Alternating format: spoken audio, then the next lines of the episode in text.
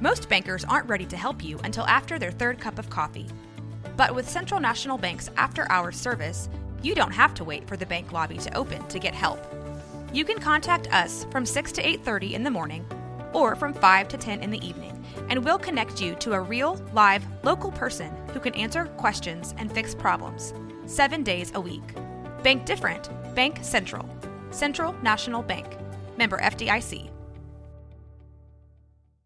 Hi, I'm Daniel, founder of Pretty Litter. Cats and cat owners deserve better than any old fashioned litter. That's why I teamed up with scientists and veterinarians to create Pretty Litter. Its innovative crystal formula has superior odor control and weighs up to 80% less than clay litter. Pretty Litter even monitors health by changing colors to help detect early signs of potential illness. It's the world's smartest kitty litter. Go to prettylitter.com and use code SPOTIFY for 20% off your first order and a free cat toy. Terms and conditions apply. See site for details. This is a Rogue Media Network podcast. We're back. According to the World Health Organization, about 2.4 billion people globally are currently living with a health condition that may benefit from rehabilitation. Yeah, this week is National Rehabilitation Awareness Week, and we wanted to learn more about what rehab is and how it makes a positive impact for those in need. So joining us this for this conversation, we have Trevor Carlson, who is the director of rehab services at Baylor Scott and White Hillcrest. And I want to thank you for being here and for what you do because I've had to go through rehab for my leg before, and it's just really intense. So. Uh, I, good people make it a lot easier. Um, so we know there are different types of rehab out there. What can you tell us about those different types of rehab? Who needs it? What it entails? Sure, absolutely. So thanks for having me. So rehabilitation by nature is interdisciplinary, means that there are a lot of different rehabilitation professionals that kind of contribute to kind of holistic care. So out of the gates, you have like things like physical therapists, occupational therapists, speech language pathologists. We also have rehab trained physicians, nurses, case managers, and all of that team-based approach helps patients regain function. So you ask what patients can benefit really a lot of patients, uh, people who maybe aren't able to do the things that they normally want to do, maybe people that are struggling with some with weakness or balance issues or having ongoing pain. Do you feel like this is something that people put off and then once they go through it, they're like, the light bulb goes off? we certainly have those cases. Yeah. Um, you know, sometimes uh, we, we, we have that conversation when they come in for the first time and you realize their injury was a while back. Mm-hmm. And people try a lot of home remedies, they try things on the internet, and then sometimes eventually end up in our clinics. Um, as far as you know, the things that Baylor Scott and White has planned for this week, this National Rehabilitation Awareness Week, what have you got going on? Yeah, we have a lot of events going on. Uh, we are celebrating our staff, so we're doing a lot of internal things as well, just to recognize the great work that they do. Mm-hmm. But back to that word awareness and Awareness Week, uh, we're also doing some things for the community. Certainly, this is one of those things to talk about rehabilitation and the importance of it. Um, also, on Thursday this week, we're doing something called our Rehab Reunion. It's the sixth annual Rehab Reunion. We're inviting our patients back who've gone through you know, some major recovery, uh, maybe sometimes disease or injury or catastrophic things that they've been working really hard to regain their life. And so we're inviting them all back for uh, a celebratory night uh, to get together, share stories, and just kind of recognize their the effort they put in and kind of that human spirit. You said regain their life. That is powerful. Do you have any other stories about patients when they return after going through rehab and you see how well they're doing? Yeah, we, we are very fortunate to have a lot of different stories that patients share. And, and one of the first things that we ask our patients is, what are your goals, right? What do you want to accomplish out of this? And so uh, we've had patients that have returned to work, returned to school. Uh, one of my favorite stories was uh, someone who was, wanted to return to attend Baylor sports games. That was really important to that yeah. person as well. And so, you know, navigating things at the stadium like steps and corridors and bathrooms uh, was part of his goal, and he was able to achieve those. And so, you know, getting out there and seeing the Baylor Bears play again was kind of touching for everybody.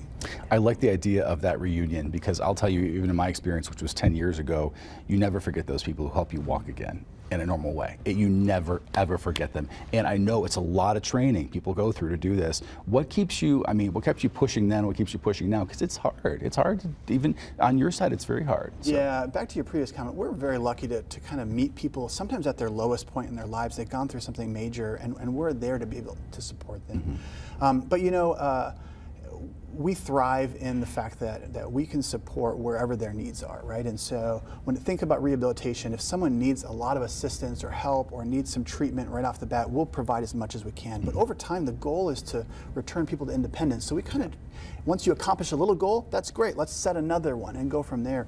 And so that progression of seeing people get back and achieving their goals just really is, uh, it's really great. How much of your training is mental when you yeah. were training for this profession? Because a lot of what you're talking about is that giving people the confidence to get back out there and do sure. what they want to do. Sure, and rehabilitation is unique because it, it does involve human behavior and psychology, and so uh, you know sometimes it's easy to take a pill or it's easy to get a surgery and things like that, and those are all important things. But to do recovery takes work and energy, and that involves motivation, determination. And so, you know, sometimes I think the, that rehabilitation professionals are, are medical professionals, but also just as much coaches and encouragers and people that get behind you to rah rah into yeah. that next that next phase. That's very true. When we talk to kids at schools as we go out into the community, one thing I hear as a career choice a lot is physical therapist or something along those lines. So, what advice would you give to a young person maybe seeing this if they wanted to pursue this as a career? Yeah, there's there's great options out there. One of the things that I love about rehab so much is we spend a lot of time with patients. You know, we are with them for long sessions. We really get to know them, uh, what makes them tick, what their needs are. And so if if if, if someone young is interested in, in, in rehabilitation as a career, if they are interested in um, working with people closely uh, and, and motivating them and encouraging them, I think it'd be a great option. Baylor Scott and White Hillcrest Rehabilitation Awareness Week. Yeah. Plenty of ways that you can get involved by Absolutely. looking them up. And Trevor, we appreciate your time. Yeah, thanks, appreciate it. Thanks, Thanks for having me. Up next on KWTX at 4, Andrew Hamilton explores how the video game industry makes big bucks with microtransactions.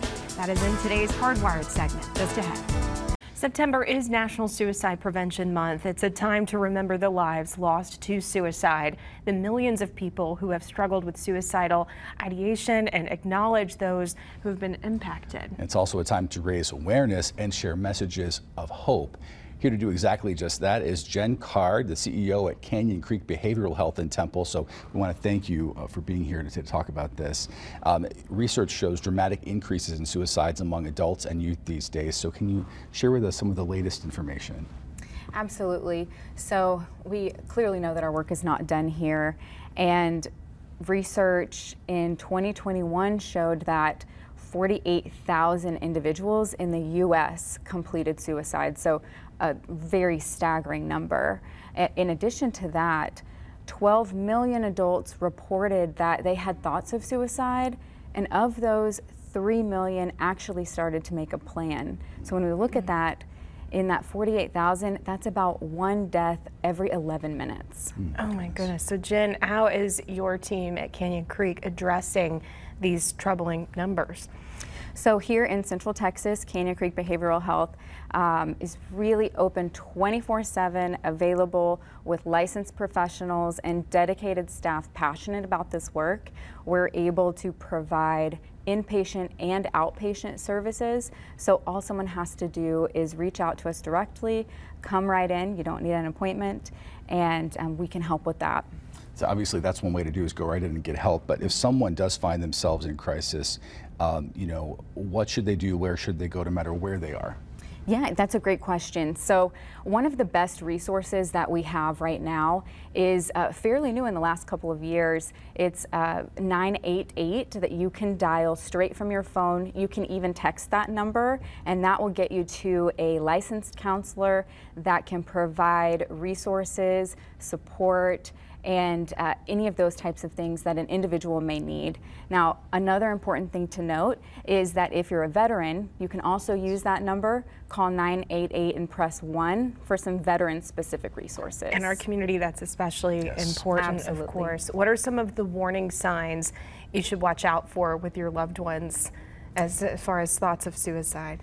Yeah, so when we are looking at warning signs, and, and they can vary for individuals, of course, but some of the things that we look at are if someone is starting to isolate a bit more, um, if they do have any kind of mental health diagnosis like depression, if they deal with substance use, those can be risk factors. So if we see those getting worse in our loved one, those are things that we want to look out for. Another thing is uh, access to uh, what we call lethal means. Mm. So that would be things like firearms or lethal medications. Um, it, it, seems like there's a common misconception out there that some folks think if I talk to someone about suicide, they may be more, more likely to complete the act of suicide. Uh, tell us why that's wrong. Yes, so as you mentioned, research shows that in talking about suicide, asking the question even in uh, a non-judgmental, empathetic, empathetic way actually decreases the likelihood that someone would act on those thoughts so we want to be talking about this. We want to increase that conversation, uh, and that's the way that we're going to decrease that 48,000 and really start to save some lives. If you scan the QR code on your screen right now, you can find out more information about what we're talking about, especially if you're sitting at home concerned about someone or concerned for yourself. This is really important information for people to take in that they're not alone or that their loved one is not alone. Obviously, the statistics show that. Yes, that's absolutely correct. And, you know, as a clinician myself and someone who has been personally touched by suicide in my own life, I understand how difficult that conversation may be. But again, that's why we have to continue talking about it. And I'm so glad that we're having this conversation now. So hopefully we can get some of those resources out to the community as a whole. I was going to actually ask you that question as you know, obviously this is a very important thing to talk about and a very important thing to help people deal with and cope with and what you know what brought you into this field of work and what kind of satisfaction have you got out of seeing people get some help? Sure. Thank you for asking that. So you know as i mentioned um, I, my life has personally been touched by suicide and certainly individuals you know with mental health uh, diagnoses can uh, experience those thoughts in addition to a variety of other uh, emotional crises that, that we can assist with. Um, but my team is certainly passionate about it and I always like to say that the behavioral health realm doesn't necessarily um, get chosen but chooses the individuals that work in it and that's certainly what I believe and certainly what uh, my team at Canyon Creek believes. And you have some programs that are upcoming or currently going on right now that people can get involved with? We do. So as I mentioned, we provide inpatient services as well as outpatient. So if someone comes in, they can receive an assessment um, by a licensed professional. And at that point, we can provide recommendations on what type of care we um, you know, think is best for that individual. Our outpatient clinic is right on site, so you don't have to go far. And we have even some specific programs geared towards women's mental health issues. And we also serve adolescents starting at age 12 and up through adulthood. And we were speaking about veterans earlier. Uh, we certainly have uh, services for veterans and their family members as well. All right. Jen Card with Canyon Creek and yes, Temple, thank, thank you so much for coming today. We appreciate you. Thank you so much again for having me. Mm -hmm. We'll be right back. The gaming industry is a juggernaut, a massive tech giant generating unbelievable amounts of money from games, consoles, accessories too. One kind of transaction, though, dominates the playing field, and that's microtransactions. Yeah, that's the exchange of real world money for digital goods not included in the base version of the games. For example, cosmetic things like characters' outfits or special weapons. Sure. Andrew Hamilton dives into the monetization of video games in this week's Hardwired. Since the introduction of the microtransaction in the early 2000s, the types and cost of these digital goods have exploded.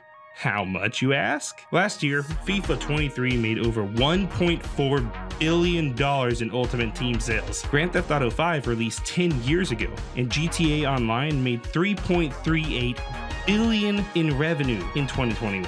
One game generated that much money, enough money to overshadow some countries' GDP. But these companies aren't yet satisfied with those numbers. No, they're not quite high enough. Microtransactions are getting more expensive, more bold, and perhaps worst of all, they're becoming more and more manipulative. Today, I'm going to walk you through a brief history of microtransactions and tell you what you can do to avoid falling victim to the sways of this ever growing sector of gaming. In the early days of gaming, you would go to an arcade with a stack of quarters and a day's worth of dreams. You were going to get the high score on Donkey Kong, and that was going to make you the coolest kid in the freaking world. But because of how those systems were designed, you'd end up dropping 10 or $15 on an afternoon of fun. This was the original microtransaction. It, sort of. Fast forward to the dawning days of major consoles, games came out fully packaged at $40, which is $120 when adjusted to inflation. That's insane. You didn't have to pay extra for extra content because no one was doing it.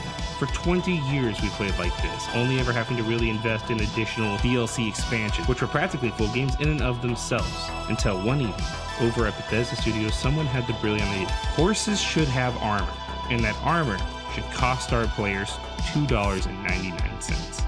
Thus, the modern day microtransaction was born, and gamers were like, they were so mad about it. You got to be kidding.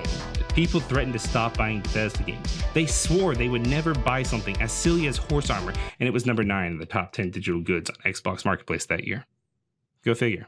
Regardless of what it was, whether it was something we wanted or not, Bethesda had shown the whole industry that this model works. You can cut content or create cosmetic content and sell it for almost any price, and it will print money. Since then, entire games have exploded with their own marketplaces. Fortnite, Call of Duty, Grand Theft Auto, Minecraft, FIFA, and so, so many more games have their own built in in game storefronts. And it's not just the quantity of these microtransactions that have increased, it's the cost of the items themselves. As an example, the horse armor that I mentioned earlier originally cost $2.99 in 2005. This year also had a horse armor in Diablo 4. And despite you barely being able to see the horse, this horse armor somehow cost $8.99. That's a 200% increase in video game equestrian wear. I don't understand. How did we get here? Well, that's why I asked former game media person and gaming PR agent Carolyn Arumi about the original pitch for DLC. To be back in like early DLC, the community was very sensitive to DLC as a product, meaning like, hey, what are you giving me? Like, what am I getting back? And the companies kind of gently introduced it and said, hey, this is an extra map or this is an extra part of the story. You know, not, and the game was being sold as a complete game. You, you don't need that part of the story. But it's definitely changed a lot now. The, the console market is unfortunately following the mobile market and it's more games as a service, unfortunately. Mobile games have long used this formula to take advantage of our psychological need to complete a task. By putting artificial walls in place that we can remove, it allows the game to take advantage of our need to complete that task. You're so close to the end, why not pay the $1.99 for the extra crystals that lets you have an hour more of gameplay? Mainstream games on consoles and PC do this as well, but they mostly use the societal pressure of FOMO, or the fear of missing out. This can make you feel less cool, or like the other player has a secret advantage that can be unlocked if only you could play as Joey from Friends in Fortnite. These psychological games have only grown more heinous in recent years, but perhaps worse than that, they've often grown equally more subtle. If you're familiar with Machine Zone and Game of War, but if you remember the ads, they had like Shakira and like J Lo in, in their commercials, and they were very flashy. They spent a lot of money, but they actually were one of the first mobile games to successfully implement psychology, gambling psychology to mobile gaming. There were people dropping upwards of thirty to forty thousand dollars per month on this crappy mobile game. Now we're just used to it, you know. Yes, season passes have become another way to section off content and extend the life of a game. It seems so simple. Pay $10 to get access to 100 tiers worth of items, except that it's not quite that one to one of a thing. See, you pay into the pass, then you have to grind out hours and hours of gameplay for the opportunity to earn all the stuff that you paid for, which means potentially if you don't play enough, you don't earn all the things that you're paying for. If you aren't able to play consistently, you are losing money. And towards the end of seasons, they'll offer you the chance to jump tiers. Pay $1.99, jump a tier, maybe jump the whole rest of the season pass for $30 so you don't get left behind by your friends who've been playing nonstop because they don't have jobs. It's these subtle psychological ways these games influence us that make them dangerous for people with addictive personalities and most importantly, for kids. So, what can you do to protect yourself and your kids against what many believe to be manipulative practices? Look, I'm not saying to strip away the games from your kids, but instead, do the research, sit down and look through the menus. Have an open conversation about these types of transactions with your kiddos. And most importantly, read up on the parental controls. You need to make sure only things you are approving are being bought. Video games are some of the greatest experiences out there. Incredible stories, lifelong friends, and unique worlds to get lost in. But like with anything that's good, there are always going to be dangers that you have to watch out for. Stay in control. Limit your cosmetic purchases. Try not to buy into every season pass, and only buy content that's worth it to you. But most importantly, keep track of how much money you're transitioning to digital currency. That's where they'll get you. Game on, stay safe, and if you like what we do here, be sure to subscribe to Hardwired over on YouTube.com. Until next time, I'm Andrew Hamilton, and I'll see you then. I cannot believe all the money spent. $30,000 a month by one person? That's crazy. I mean, what are these people doing that they know. have that money? So my video game's coming out next month, uh, okay. and it's about a balding middle-aged guy trying to pay Stop his mortgage. He's got a beer belly too, and you can buy different avatars. I'm just kidding. Andrew had me at Joey from money. Friends. I thought that yeah. was actually pretty cool. Yeah, I like that a lot. And if you want to play some video games, I guess uh, we'll be inside and we deal with the heat some more. This has been a Rogue Media Network production.